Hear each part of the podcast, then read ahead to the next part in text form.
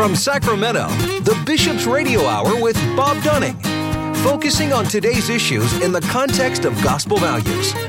Now, here's Bob Dunning on Relevant Radio. That's me. Welcome to you on this beautiful day the Lord has made. Appreciate you all being with us on the Bishop's Hour. Indeed, this is the day the Lord has made. Let us rejoice and be glad in it. And uh, we are glad to welcome in Jennifer Ford, who is the Director of Religious Education at our Divine Savior Parish in the great city of Chico. Uh, Jennifer, good to hear your voice. Good morning. Hello.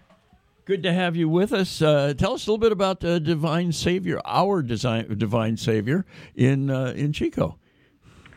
Um, well, it's um, a pretty fantastic parish. Just um, a pretty lively group, a very welcoming group of people that honestly uh, really loves and encourages to um, support the youth and programs and efforts. So um, a lot of people praying for our programs coming up, and yeah, pretty active um, parish of people.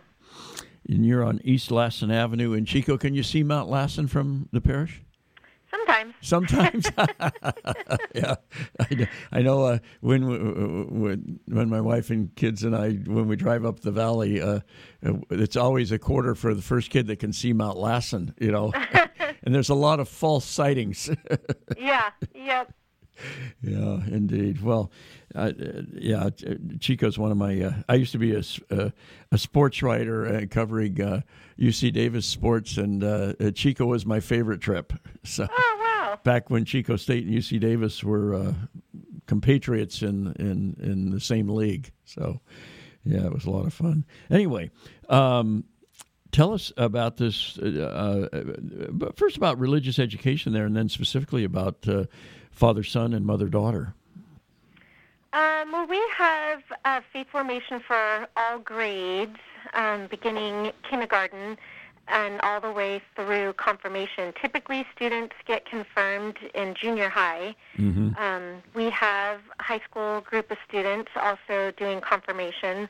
Um, and sacrament prep, obviously, um, typically is second grade. Um, but with COVID, that's a little bit uh, different. I in our parish, I don't know if this is happening everywhere, but we have a lot of older students now mm-hmm. that. Um, so our programs have changed a little bit. And that way, we have a lot of older kids um, involved in faith formation where it used to be younger. So a lot of fifth, sixth, seventh, eighth, and high school kids. Wow. Wow. Yeah. It's good. So, uh, father son program is coming up on uh, Friday, February 3rd, and the mother daughter is coming up on Saturday, February 4th. Yeah, this is these are programs that are actually open to the entire diocese, but we um, decided to put the effort into planning these events this year because um, we've done this in Chico a number of times over the years they're really, really valuable, fantastic programs with such a beautiful message for our um, um, boys and girls. And we we wanted to put the effort into it. Um, my original goal was to make it part of our confirmation program because um, part of preparing for confirmation is including the parents, and this is a great event for parents to attend with their boys and girls. Um, so that was the original goal, and then we reached out to some people from the diocese to help us who would promote it so that everybody in our area, because it's so great to keep it to one or two parishes is, um, you know, would be really sad. It should be open to everyone, and we wanted to get as many people involved because it would take a group effort, and hopefully, um, once people see the value of it, they'll want to do it in their parishes or help um, help to um, do a program again in this area where people could come. Sacramento is a bit of a drive for us up here in the North State, mm-hmm. so yeah. So, you presumably you'll attract people from all around uh, the area there. Yes, uh, we have actually. We have um, people registered um, from Davis and Woodland, um, uh, Gridley, um, Yuba City, and then closer to us, Oroville, Corning, Willows. Um, but yeah, people have already registered from all over. Of course, the bulk of the people are from Chico, but um, yeah, there are, and everybody is welcome. But we let me know when you get somebody from St. Joseph and Yreka. yeah, it's hard for us up here north to have these kind of um, large quality programs Sure. because our parishes are so small, and, and it takes a lot of people to put a program like this together. So it's a conscious effort. Even though it's only a few hours, it has to be done well, and it takes a bit of planning. So um, I know all the all the events I've ever been involved in. Uh, some of them at the diocesan level, and some of them not to do with the church, just in my hometown. You know, and and they're all two, three, four hour events, and if they come off flawlessly, people think, ah, they did it last night. You know, and and, and I always say to them, if it comes off flawlessly, it's because a lot of people did a lot of hard work ahead of time. Yes, yeah, and a lot of experienced people who know um, the just how great the program is and really want to see it being offered for more families. Is this something that that is offered throughout the country, or are there similar programs? Is there a model to build on? Um, well, that's an interesting question. Um, we uh, started the first program about 12 years ago um, in Chico. At, It actually took place at the Newman Center, but some people from St. John's um, did the first one, and we they hired the originator, the the gal who started the program, who was from the Diocese of Memphis. Right. Yeah. And I, she I, I was started the thinking there was a Tennessee connection. Yes, she Yeah. started it in 1986, Okay. and um, then everybody who experienced it just loved it. It they just it was such a profound, beautiful message, such a great experience that I mean everybody raved about it, and so it continued to grow. And she put things together to help other people do it. So they were trying to serve their own purpose and their own needs at the time, but then it did spread, and um, so a group of people uh, started it about 12 years ago for the first time, and they did it for a couple of years. And then there was a big break, and then it happened again. Fortunately, it was always just at the right time for my own children. Um, so I've attended or helped with it uh, almost every time. Well, every time it's been here in Chico, and the father son. I think they did that maybe the second year. Mm-hmm. Um, not sure if they did it the very first year. And so the girls program, we have not had a mother daughter program in this area for six years, and Oh, wow. the the father son program we last had was three years ago. So again, it has to be done well. We tried planning the mother daughter program three years ago when we could not get the right speakers together. We couldn't get all the pieces together, and it, it just it wasn't it wasn't working out, and you can't throw it together. So we had Yeah. to just cancel that, unfortunately. I think free ice cream is the key. Well, yes, the, the younger girls will have an ice cream party, and the older girls Oh, really? will have Wow, wow. a tea party. Yeah. Oh, that's great. Yeah. The older girls will have what? More like a tea party. They Uh-huh. get Oh, um, very good. Yeah. a little bit nicer appetizers Yeah. in the yeah. It was that cucumber sandwiches. we'll see. We've got some wonderful people volunteering to help with that piece. Yeah, yeah, yeah. Tea is fun. That's yeah, it's great fun. So, what were the biggest challenges in uh, like twelve years ago in, in in setting this up and getting the word out and letting people know that this was something valuable? Well, I, I don't know if um, it was challenges that brought the program. Um, it was really sort of a discovery of the program and how wonderful it was. Mm-hmm. So, an interest in, in bringing this to the area. Um, and then it just went over am- amazing. I was there at the very first one with my daughter and all of her friends that she went through faith formation with. So the kids were all there with their peers, and that makes a big difference. These Sure. are kids that they're Yep. in religious ed with. Um, they're also in school with, so they're going through the same thing. They're hearing the same message. They're there with their mothers. The mothers felt really good about it. Um, because it's a conversation that sometimes is difficult to have, but Sure. it really puts it in perspective with a beautiful message um, and and helps to bring the mother daughter together for communication. You know, you've opened it up with just some lovely help to be able to talk about this in a beautiful way instead of that awkward, you know, anxious. Yeah, or not talking about it at all. Well, yeah, there's Yeah. always that. yeah, yeah. Uh, it's not the. It's it's probably not the conversation everybody wants to have uh, as a parent. It just Not necessarily, not until you have to, which is unfortunate. So we, I, we encourage um, parents to bring their girls and boys who are um, perhaps they're not sure, but maybe they're beginning to develop um, and showing signs of developing and maturing, and they're just on the young age when parents would be like, I'm not sure if I want to do that. Mhm. It's really the best time because they hear about it in such a great way that if you're trying to take an older child who's almost, you know, at the top of the age range for the program, who already has their, you know, thoughts, ideas, experiences, it's a little harder. So getting that message early um, is beautiful because then the message grows with them, and it's certainly not a message that they get, um, you know, outside of a church setting. and they're they are getting very a great number of messages about this topic though.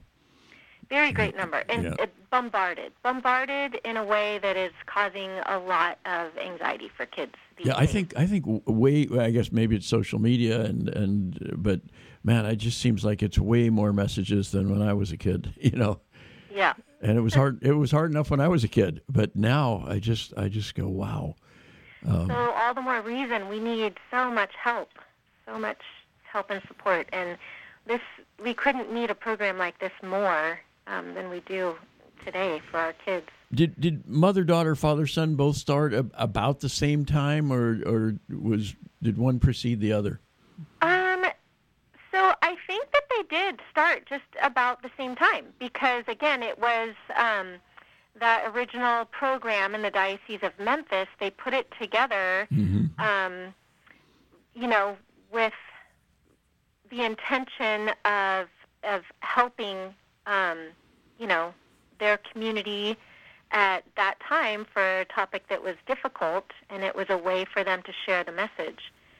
So it just was done well, and it went over the very first time amazingly.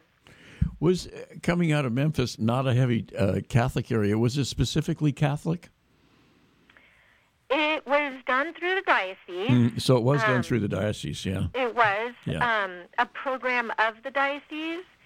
It was through their natural family planning Mm-hmm. um, program. So it was a program of, of natural family planning originally to Sure. get that message out. Um, not not just for natural family planning, but because the message that goes with it Right. um, you know, touches on your growth and development Sure. at this age. But when my um, younger daughter went, when she was old enough to attend, she invited uh, some friends who were not Catholic. Uh-huh. They attended. So we have people who are not Catholic that attend, who Sure. have attended the programs every time, just about, and they love it as much as anybody because it's really um, not just. I mean, it's not just a Catholic teaching.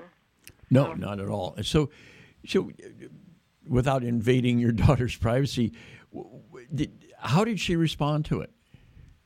Well, just almost every um, young person attending is a little nervous and not sure about it. Almost every single time. They're like, what are we doing? We're going to go talk about what and where. Uh-huh. But every time they leave, they're and they finish the program, they're relieved. They're um, the reviews are always good. We get an evaluation from every participant and every parent, um, and always the reviews are good. So um, she had a great experience. She and it helped so much to be able to talk. She, especially my younger, had um, a little more. Um, uh, just a little was a little less interested in the conversation about it, so it was super helpful because it just you know, this is a natural part, a beautiful, a beautiful way that God planned for every single one of us. It's an amazing miracle, and and the way that we're put together as humans is just incredible. So to hear more about that and to see it from God's perspective is something you can't forget. No, and we're made in the image and likeness of God, so this is this is the way God wanted it done. Yeah, uh, exactly. You, you, you on real thin ice if you ever second guess God. yep. So actually, the, now now the mother daughter, you actually have that divided into two groups. Yeah, because um, we have young girls who are, um, and girls tend to develop a little younger than mm-hmm. boys, right. and so um, they start at 10 when they are typically going through um, the developmental changes. And then the boys, because they develop a little bit um, later, we there's a smaller age gap. So with the the tweens, uh, just the sort of recommended ages, obviously with some differences, is ten to twelve, and, and they're from nine a.m. to noon on Saturday the fourth, and then the teens uh, again thirteen to sixteen uh, from 1 to 5 p.m. on the same day, Saturday, February 4. Yes, and the older girl program is a little bit more mature because um, we will sort of extend what they've learned from the younger girl program. You don't have to have been to the program previously because we still um, talk about similar content, but mm-hmm. with it's a little bit longer and we spend a little bit more time um, talking about some more mature um, issues around um, chastity and modesty, and mm-hmm. and at an age where girls understand, you know, uh, what God's plan for us is a little bit more. When they're 10 years old, um, are really just learning, and they yeah. don't know quite as much. So. So the tweens is uh, 9 a.m. to noon. The teens are 1 p.m. to 5 p.m. That's Saturday, February 4 at uh, our Divine Savior at the Parish Social Hall, mm-hmm. 566 East Lassen Avenue. Can I give a phone number if people have questions? Sure. They can call 530 345 6201. Very good, very good. And do you want do you want people to sign up ahead of time? Um, yes, it's very helpful to plan for uh, refreshments. You need to know how much tea to make. Yeah. yep. And how much ice cream to get. How much ice so. cream? Yeah, that's great. that's great. I'll bring the cucumber sandwiches. All the information people need to know is on the website. They can register online. We've tried to make it as easy as possible. So. Very good. And the the father son program describe is, is is it does it have a different focus at all? Um, it's a similar focus, but um, you know, men do it differently. It's funny uh, um, talking with them and and trying to help with planning. And the girls, you know, we're going to decorate. It's going to be very pretty and lovely. And the guys are like, yeah, we don't need decorations.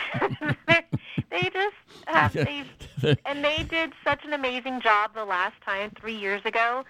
Their program, I'll be honest, that time went over a little bit late, and mm. I was expecting that you know, when they were a little bit late, um, that some people would feel like, gosh, I just want to get out of here. But the uh-huh. truth was, they didn't want to leave. It was wow. so refreshing for the men to be able to come together and talk about this topic in such a beautiful, loving way. Because again, we're all bombarded, not just the young girls and boys, but as adults, you oh, know, absolutely. men and women, we are bombarded with yep. messages that are not life giving and um, it was so nice. They just really appreciated the opportunity to gather in that setting. So now, in the in the father son, you you do have TVs up there with a football game on. No, no okay. turn off the TVs for the just the time being. Very good. And the the the, the uh, father son is February third. That's a Friday, uh, five thirty p.m. Starts with dinner, and then the program starts at six o'clock. Yeah, they really wanted to provide dinner um, because you know the the early evening time. But for people who just need that extra time and can't get there for that, they can still come at six. Okay. And just be there for the program. And again, uh, uh, people, if they to sign up, they can call 530 345 6201. Very good, uh, Jennifer. Anything I didn't ask that you'd like to add? Um, I don't think so. If people are, have questions or they're wondering about it, I would encourage them to go online to the website mm-hmm. um, at ourdivinesavior.org and and read about it. There's um, plenty of information, a flyer with the details if they've forgotten, and um, they certainly can call with questions. Yeah. Very good, Jennifer. Uh, God's blessings to you and all the people putting this together, and everybody there Thank at Our you. Divine Savior. Thank you so much. Thanks, thanks for thanks for taking the time. Take care. That's okay. uh, that's Jennifer Forward, who is uh, uh, helping to run this uh, this great uh, these two great programs. Again, the mother daughter program. Uh, Saturday, February 4. And you don't have to live in the North State or you don't have to live in Chico. it's for everybody. Uh, it's, it's a beautiful ride up there uh, in early February, by the way. The trees are just, all the almonds are just about to bloom. Uh, Saturday, February 4, the tweens. This is the mother daughter. The tweens are ages 10 to 12 from 9 a.m. to noon. Uh, the teens are ages 13 to 16, 1 to 5 p.m. And uh, Jennifer said the, there will be an ice cream party for the tweens and a tea party for the teens. Uh, and then the uh, father son is the previous. It's Friday night, February the third. Starts with dinner at 5:30 p.m. Uh, if you can't make the dinner, uh, the actual program doesn't start till six. So you, you come to either or both. Uh, all of this, again, at our Divine Savior Parish Social Hall. That's 566 East Lassen Avenue in Chico. And the phone number there is 530 345 6201. Or you can go to ODS, that's our Divine Savior, ODS Religious Ed at yahoo.com to learn more about it. And they'd like uh, everybody to pre-register if if they can. Uh, we'll take a quick break. We'll be back with more on a Bishop's Hour right after this. This portion of the Bishop's Hour is brought to you by a grant from the St. Vincent de Paul Society. Drop by and shop at their thrift store, a beautiful, beautiful thrift store at 2275 Watt Avenue. Open Mondays through Saturdays from 10 to 8 and Sundays from 11 to 6. They also accept donations at the store donations of furniture, appliances, clothing, books, everyday household items. Your donations help to fund the many projects of the St. Vincent de Paul Society throughout the Diocese of Sacramento. Do such wonderful, wonderful work, and the thrift store is uh, one of the the ways they uh, raise the funds to help people throughout the diocese, and also uh, many of their clients are able to access the uh, thrift store for uh, items that they need. You can uh, give them a call; they will come pick it up as well. But you can give them a call. They're at 916 972 1212. And remember, again, the thrift store is open uh, seven days a week at 2275 Watt Avenue, right here in Sacramento. Well, Bishop Soto refers to Christ the King Retreat Center as the jewel of the diocese, and indeed it is. What a beautiful oasis it is. It's located in Citrus Heights. Uh, right in the hustle and bustle of the city, and you feel like you're getting away from it all when you uh, turn off the main road and just uh, uh, come into Christ the King Passionist Retreat Center. Christ the King has served Northern California and the Diocese of Sacramento for over 60 years through parish weekend retreats, individual spiritual direction, and a variety of other programs. For information on all the programs that they offer, including residential programs, give them a call. They're at 916 725 4720, or you can visit them at 6520 Van Maren Lane in Citrus Heights. And we certainly thank uh, the St. Vincent de Paul Society and Christ the King Passionist Retreat Center for their fine and long-standing support of the Bishop's Hour. This is Deacon Kevin Stasko, the Director of the Office of Youth and Young Adult Ministry and Family and Faith Formation, and you're listening to the Bishop's Hour with Bob Dunning. Thank you, Deacon Kevin, for all the great work you do uh, here in the Diocese of Sacramento. Well, we're pleased to welcome in uh, Lincoln Snyder, who is the President and CEO of the NC EA, the National Catholic Educational Association, uh, national organization representing all our great Catholic schools. Lincoln, good day to you.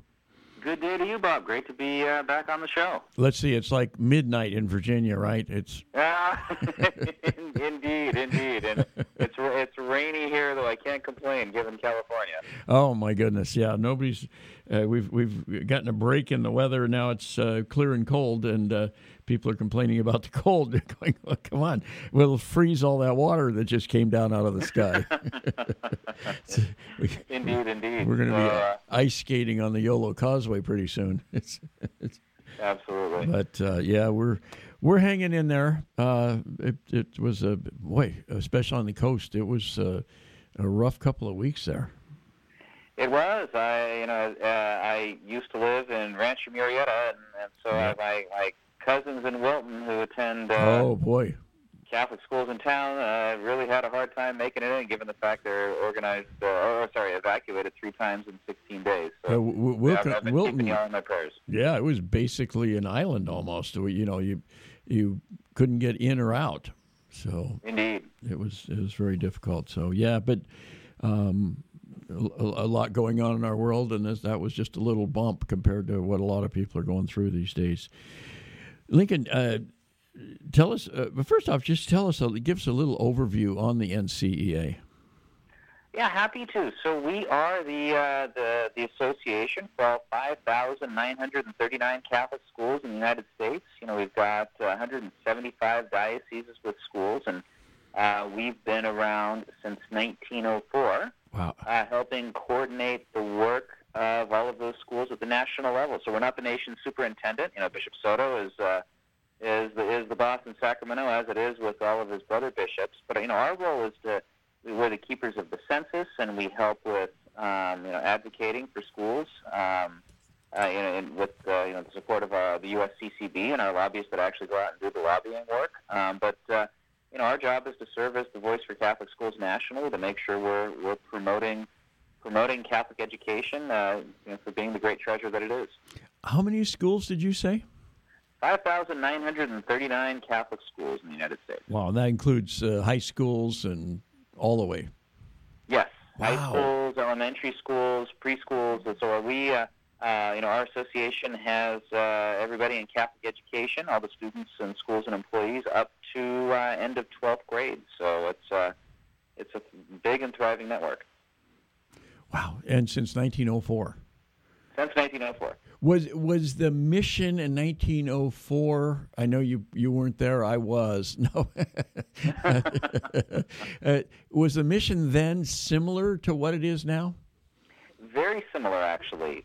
The the schools. Uh, so the the Catholic schools um, are complex in that you know some are owned by parishes and some are owned by dioceses and some are owned by religious orders and right. some are independent. And so NCEA is that group that brings everybody together for the conversation. So we're, we're independent of the USCCB. Uh, not that we don't collaborate with them. The bishops, mm-hmm. of course, are the ultimate catechists, and you know they have that critical leadership role for the church. But the difference is, is I mean, if you look at the old pictures from, we have photos from the 19 teens, and it's all religious sisters uh, for the most part that were the directors of our schools, and so they would come together in, in convention and you know, so the convening was really about taking all these different voices, you know, from the religious orders, from from the, the clerical world, from the parent-driven uh, schools, um, you know, everybody, and getting them to talk about what's best for Catholic schools. And you're you're headquartered in the D.C. area. Is that uh, intentional? It is, and so we um, we have an office at the the Chancery building in Arlington, Virginia, just outside D.C. Uh, and it is important for us to be close. I was actually just at the U.S. Capitol today for the this week is School Choice Week, and next mm-hmm. week is Catholic Schools Week, which we're now hitting our 49th year of Catholic Schools Week. So um, it is important for us to be close to the USCCB and to the Capitol to help. Uh, um, tell uh, tell the story about why Catholic schools are so important to the nation. Catholic Catholic Schools Week is the same week all across the country all across the country. This is something that NCEA started uh, 49 years ago, and so we'll be having uh, our 50th anniversary of Catholic Schools Week next year. The 49 years. So does that mean you guys are all rooting for the 49ers? well, yeah, as I found, uh, you know, not not in not every diocese are they 49er fans the way they tend to be in in, in the north north of California, but uh, we're. Uh, yeah, it's it's an important week for us. I mean, obviously, uh, it's a real chance for Catholic schools to put their best foot forward uh, as a community and and uh, really talk about all the things we're great things we're doing to connect our students to Jesus Christ. Well, you know, the best foot forward, uh, as we saw during the pandemic. Uh, the, the, Catholic schools, and I'm, I'm, speaking here in the Diocese of Sacramento, but I'm sure there's similar stories across the country. The Catholic schools got back open uh, largely through a lot of work with uh, by yourself here. Uh, Lincoln was the uh, executive director of our Catholic schools here in the uh, superintendent uh, in the Diocese of Sacramento before going to the NCEA, and you were meeting with what 11 different county health boards and and following all the rules, but but coming up with some innovative ideas to to get your students back in class and a lot of people who maybe weren't part of Catholic education thought, "Gee, this is something we want to we want our kids back in class," and and then a lot of them stayed even back after their whatever school they had come from uh, reopened. Absolutely. Uh, you know, well, a couple of things, and I'll, I'll start with the numbers and then talk about the storytelling we're doing. Uh, first of all, I'll, I'll say it here first in public, Bob. Um, you know, spoil, spoilers. Uh, we are going to announce next week that we are up for the second year in a row. wow. School system. Nationwide. Uh, nationwide, we're up, and our uh, parochial schools, our elementary schools, are up two percent. And that's that um, reverses uh, a long trend the other way. Yes, we've had, you know, Catholic schools, um, I know, of course, it's a different ecosystem than it was in the 1950s. Sure. In the 1950s, we had 180,000 nuns and uh, 5 million kids mm-hmm. in our mm-hmm. schools. You know, today we're, uh, you know, a happy network of 1.7 million um, and with 146,000 employees, uh, but uh, mostly lay partners, not religious. But uh, you know, the good news is we've grown two years in a row now, which is really exciting. You know, we uh, and the, the great news for the, the, the future of the system is that um, in early childhood education and in the youngest grades, we've got more kids in those grades than we had before COVID. So, so two percent, you said.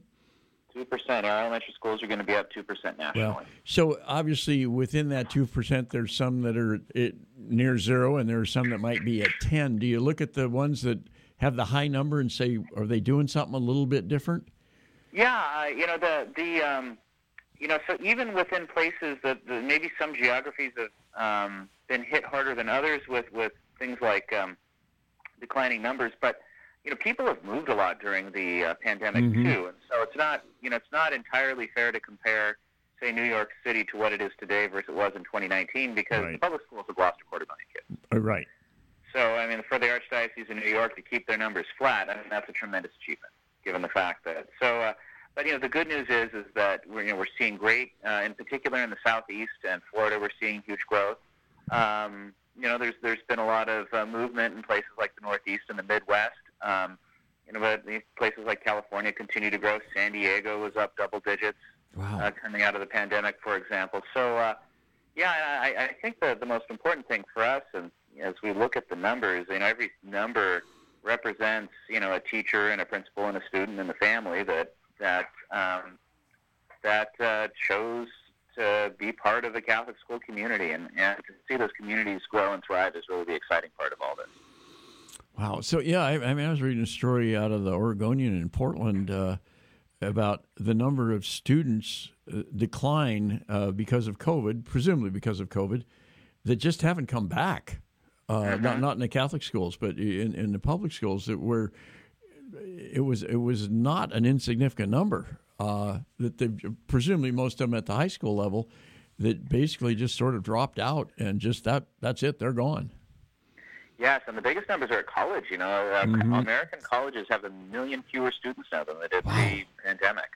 So, you know, we've seen a lot of movement and people choosing different life paths. I mean, this this uh, the pandemic continues to you know, be uh, it's going to have a very long tail in terms of one of these big historical events that really changed the direction of a lot of things. But you know, the good news for Catholic schools, and uh, you know, one of the, the the fun bits of my job is so I was at the Capitol today for for a rally, and I'll be there next week for Catholic Schools Week, and you know, we um, the storytelling we're doing I, really is looking at three things, and you know, one is that teachers matter. And the other piece is teaching matters. And mm-hmm. the third piece is community matters. And so I've got a minute. I'd just love to tell you a little oh, bit what I mean, yes, what. I mean about that. Yeah, that's great. Yeah. So so as far as teachers, you know, the, the statement that teachers matter. You know, our Catholic schools opened up nationally as early as they could, coming out of COVID, and so that means we had 146,000 educators that all made the choice to go back to work in a pandemic um, at a time when a lot of other schools were closed. Mm-hmm.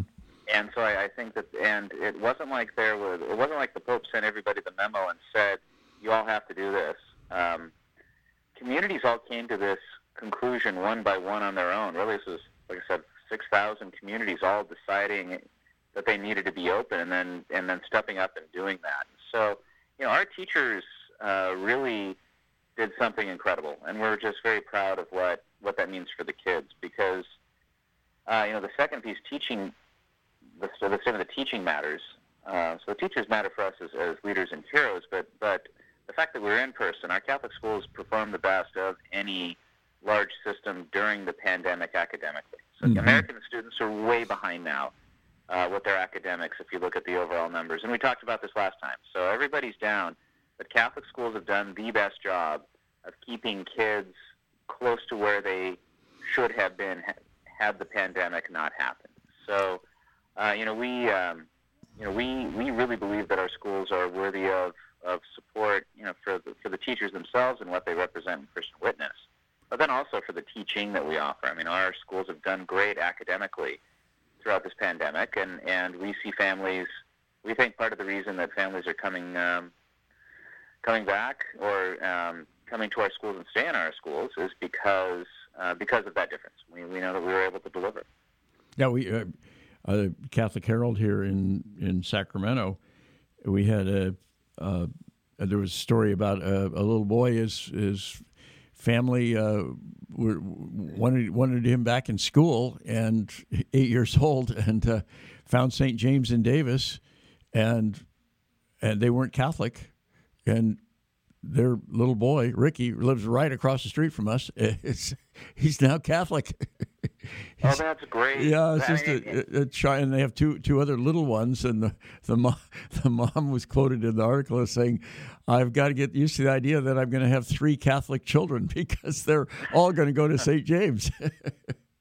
Well, that's fantastic, and we're hearing this story tens of thousands of times over across the country. You know, so for your Catholic listeners, uh, you know, wanting for you know signs of growth and, and vibrancy in the church. I mean, we're we're seeing families that that weren't Catholic Catholic at all, or maybe were disaffiliated, um, doing things like having their kids ap- baptized, or having their marriages convalidated, or going to RCIA. And so, um, you know, and that's the third part of this is, you know, we, we know that disaffiliation is a problem for, for all churches and for the Catholic Church too. That you know, people people a lot of habits were broken during COVID, and but in the years before too, that maybe people weren't uh, going to mass or you know they stopped going to mass during the pandemic, Mhm. and and you know mass attendance is down. But you know we, we see our schools as a real bright spot because par- parents parents are falling in love with their Catholic school communities, and that's a real chance for the church to to evangelize and to, to get closer to these families. so when you talk about you know that that kids you know really fell out of the tree during during COVID, how do is there is there a particular age group that was harder hit uh, than than other age groups? There was, you know, so we had the most growth, to put it as a positive, with the younger grades. Mm-hmm. So we saw that, you know, a lot of families that when when a child is older, older, maybe they were a little light, less likely to transfer schools. But for the younger kids, uh, we saw those classrooms fill up. And so, Mhm. like, well, well over half the Catholic schools in the United States, as best as we can tell, have wait lists for at least one class. Wow. And you know, our numbers show that, that the younger families in particular were drawn to our schools and they stayed, uh, which makes sense. You know, the our schools were open and younger kids aren't.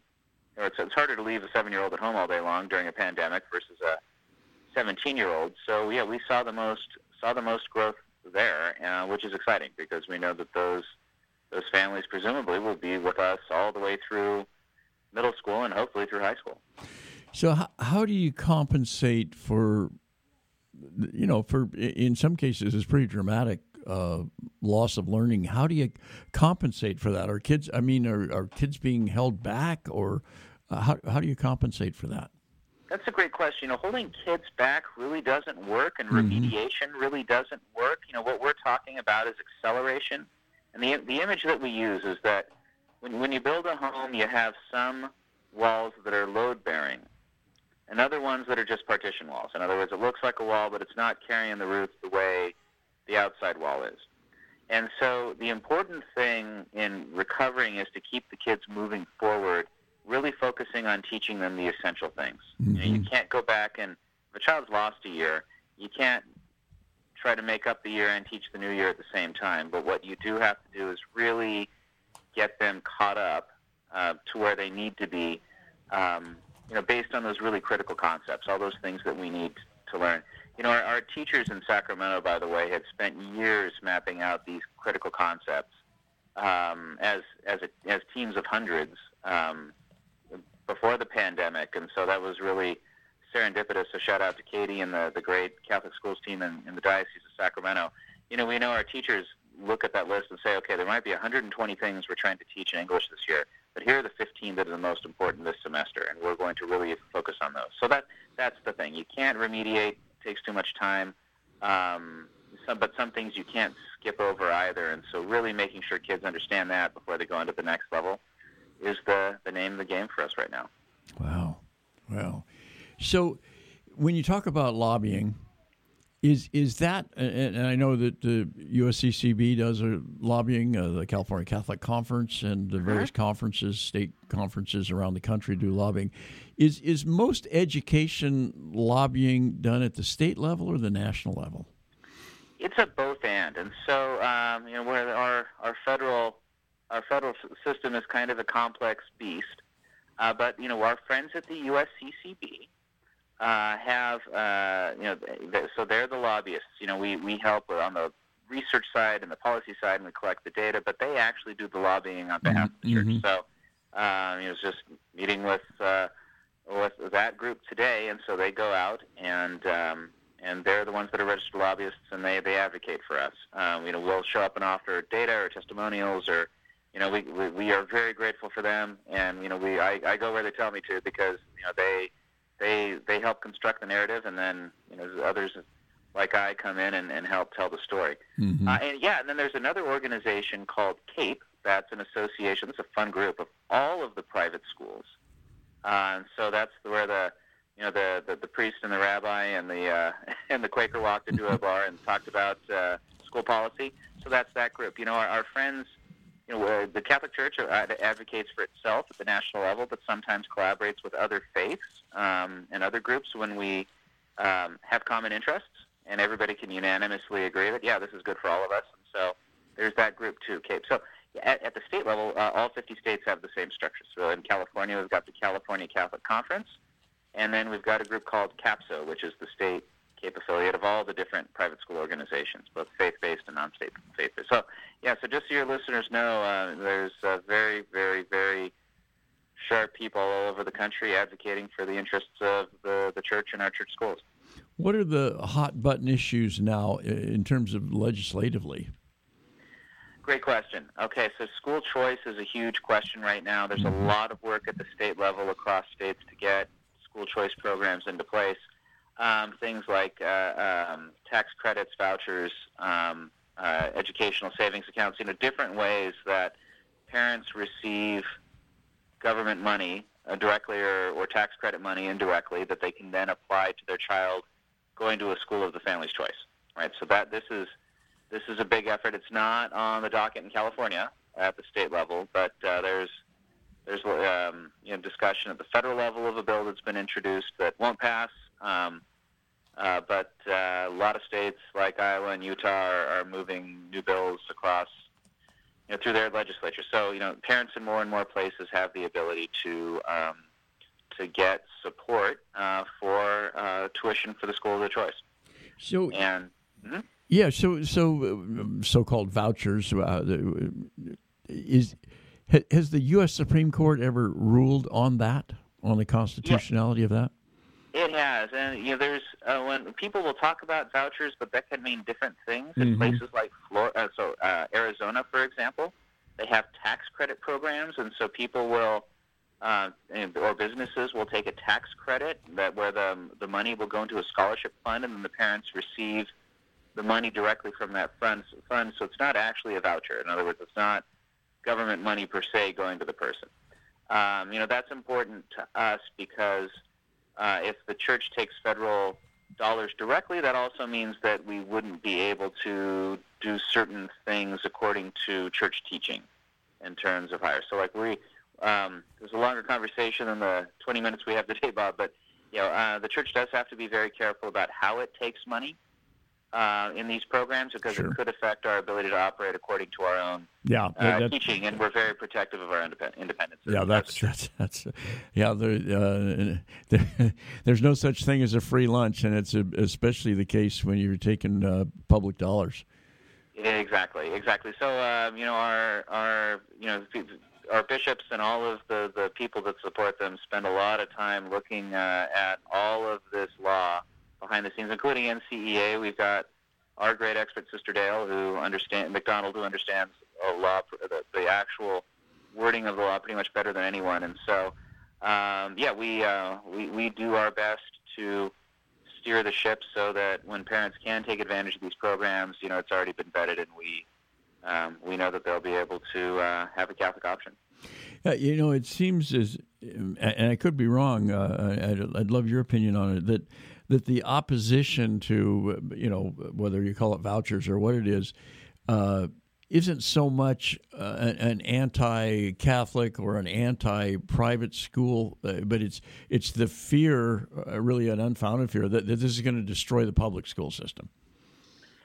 Yes, I mean that that that argument's been put forward more than once. That uh, you know we we spent a lot of time talking about this. That they're, well, it'll destroy public schools. Well, that Mhm. hasn't happened yet anywhere the choice has been introduced. Or Right. um, you know the concern that um, somehow Catholic schools are only for rich kids, and that's not a true statement. I mean we are very broad in our base, and and um, you know children of lesser economic means are some of the greatest beneficiaries of a Catholic education when you look at outcomes. So we're our schools like our Cristo Rey high schools, for example, Right. and we're very proud of the, the service ethic of our Catholic schools. So, uh, yeah, we spend a lot of time educating legislators and governors and others about no, we're not we're not elite prep schools. We really are here to support, um, you know, and in particular the the underserved, uh, according to our mission. Yeah, it's interesting uh, because when when, when you, you hear the, the quote elite, um, they're, they're almost always pointing to the high schools, you know, and and frequently because our football team seemed to win so well. and, you know, like oh, it must be a bunch of elite kids, you know, and uh, there are so many. You look at so many elementary schools that in in really underserved communities where the Catholic school is just soldiering on. Indeed, you know, our average parochial school anywhere in the country is generally generally charging tuition that's about half of what a, a public school down the street would be receiving for the same child. Yeah, yeah, absolutely. Uh, and so, you know, we work on lean budgets. Uh, we know that every parish makes a strong effort to to make scholarships available for the underserved. We know all of our high schools. I believe, like Christian Brothers Sacramento, um, you could fact check this, but I think their tuition aid is around three million dollars a year now. wow. Um, so our, schools are very proud of of uh, investing uh, heavily in, in making that, that education accessible to all. And a lot of that that tuition aid comes from uh, proud alums who saw the value of it in their own lives. Absolutely. I mean, and we're I mean, folks like folks like me that are proud products of Catholic schools are very happy to give back because you know we we know the the difference that it made for us. Yeah, I remember reading uh, somewhere uh, about the average cost in a public high school to to, to educate a kid here in California, and I, and I went, "Wow, that sounds remarkably similar to the tuition at our Catholic high schools." and it is, you know, we, we try to pay our teachers competitively. Um, you know, we're not, we don't have 98% sisters uh, Yeah. and brothers and, and priests now that, that essentially worked for free. I mean, Catholic education's always been expensive. It's just we had hundreds of thousands of mostly women that were willing to, you know, live, you know, to take vows of poverty to make that education accessible to others. You know, now we, we are we are proud of uh, you know the fact that, that we are able to um, have excellent lay teachers paid a um, at a competitive wage, but also keep those schools accessible. That's the goal. We're talking with Lincoln Snyder, the uh, president and CEO of the National Catholic Educational Association, NCEA. When it gets to March Madness, do you worry people are going to confuse you with the NCAA? Uh, well, you know, I, be, being a proud uh, Georgetown Hoya, I, I'm not sure how much I really want to uh, put my hopes on the NCAA anyway. It, it, it the Hoyas are struggling a bit. Yeah, let's. Can, can, we not talk about that? Yes, yes. but uh, many other Catholic schools are doing very well. They are absolutely. So I, I know our friends uh, from the Jesuit order uh, every year count how many schools have gotten into the uh, yep into the tournament. So we will we'll, we'll see this year, but I'm sure they'll have another strong showing. I used to to do brackets with uh, family and friends, uh, but but the brackets included questions uh, like how many Jesuit schools will get to the the elite eight, or you know, yeah, and and. Uh, we, we'd always there were there were always about a dozen schools that were cardinals, and I'd say those are those are holy men. They're not birds. so yeah. Indeed, indeed. So uh, yeah, we're um, like I said, it's it's, it's uh, hard being away from family in Sacramento. Miss you all at the Pastoral Center, but uh, you know, the, the the work here with the association is really rewarding, and it's it's fun to to get the national picture and and like I said, see so many communities doing all the same things that we know every every parish and every school is doing everywhere to, to, to help their kids out. Well, Lincoln, they're they're lucky to have you. If you had a magic wand, what would make your job easier? Oh my goodness, what would make my job easier? Uh, you know, I, I think like Catholic schools themselves, we uh, we operate on a shoestring and uh, you know try to get a lot done with uh, as little as possible, so uh, you know the, the church can do as many things as possible. I, um, you know, I, I would. Uh, uh, I'm just great. Actually, truly, I'm grateful for the growth that we've seen. That you know, we've gone from a team of team of 14 post-pandemic when I started to a team of 30, and uh, by the end of next year, so we're we're growing. And just uh, you know, if I knew exactly everything we could do to help everybody out everywhere, um, you know, I know that we would uh, try to find a way to do that. Well, Lincoln, I greatly appreciate all the great work you're doing. Appreciate all the work you did here in uh, Sacramento, and we wish you and your family and uh, everybody you're working with there uh, God's blessings in the new year.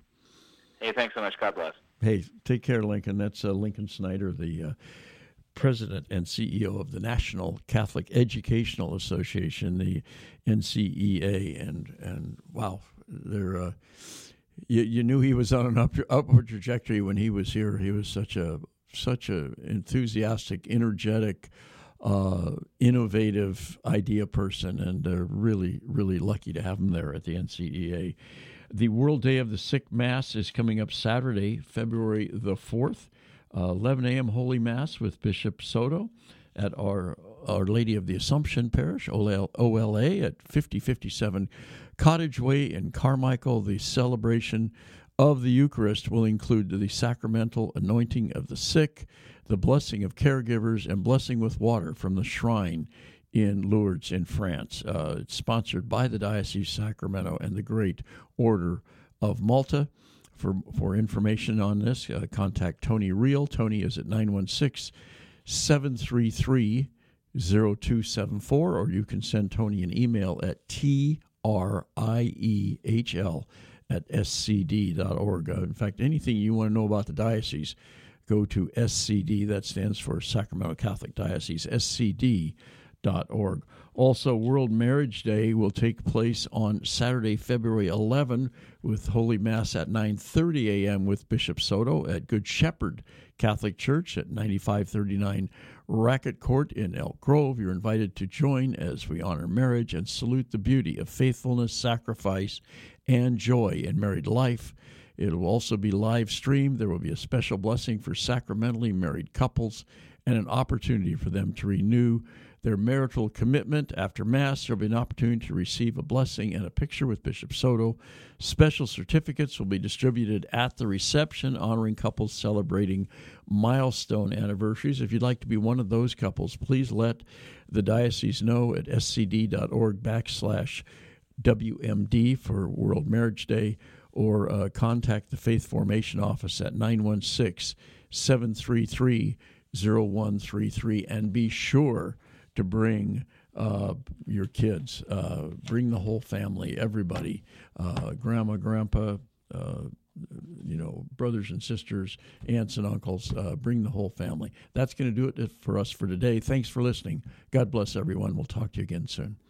This portion of the Bishop's Hour is brought to you by a grant from the Mercy Foundation, enriching lives in the Sacramento region through Sisters of Mercy ministries in healthcare, education, housing, and the care for the poor and elderly.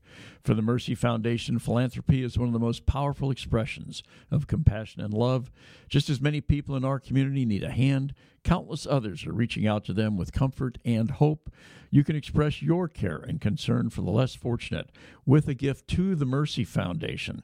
Uh, you can give them a call, 916 851 2700. That's 916 851 2700. And you can be confident that fully 100% of your contribution will support the Sisters of, Ministry, of Mercy Ministry or ministries that you choose. And what a wonderful treasure Easter's Catholic Books and Gifts has been for all of us here in the diocese as they uh, uh, transition uh, into uh, uh, new ownership and management. Uh, they continue to offer wonderful workshops, wonderful resources for the Catholic community throughout the Diocese of Sacramento. Not only does Easter's provide a wide array of Catholic books, both current releases and longtime classics, but they also sponsor a number of valuable workshops and lectures throughout the year. They're, they're located at 6916 Sunrise Boulevard in Citrus Heights. Give them a call, 916 338 7272. We also receive a generous underwriting support by Crumley and Associates, a private wealth advisory practice of America Ameriprise Financial Services. If you have questions about retirement, Crumley and Associates can help you with their confident retirement approach that can help define a clear roadmap to get you where you want to go.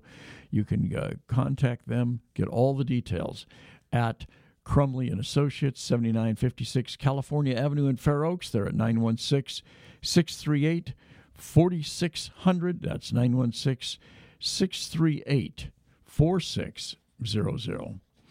And we uh, are, are, certainly uh, appreciative of the uh, fine and uh, long-standing support of the Mercy Foundation, of Easter's Catholic Books and Gifts, and of Crumley and Associates. We'd like to thank all the wonderful people and organizations, uh, businesses in town uh, and throughout the Diocese of Sacramento who have provided underwriting for the Bishop's Hour. Uh, some in the last few years, some uh, have been with us for a very long time.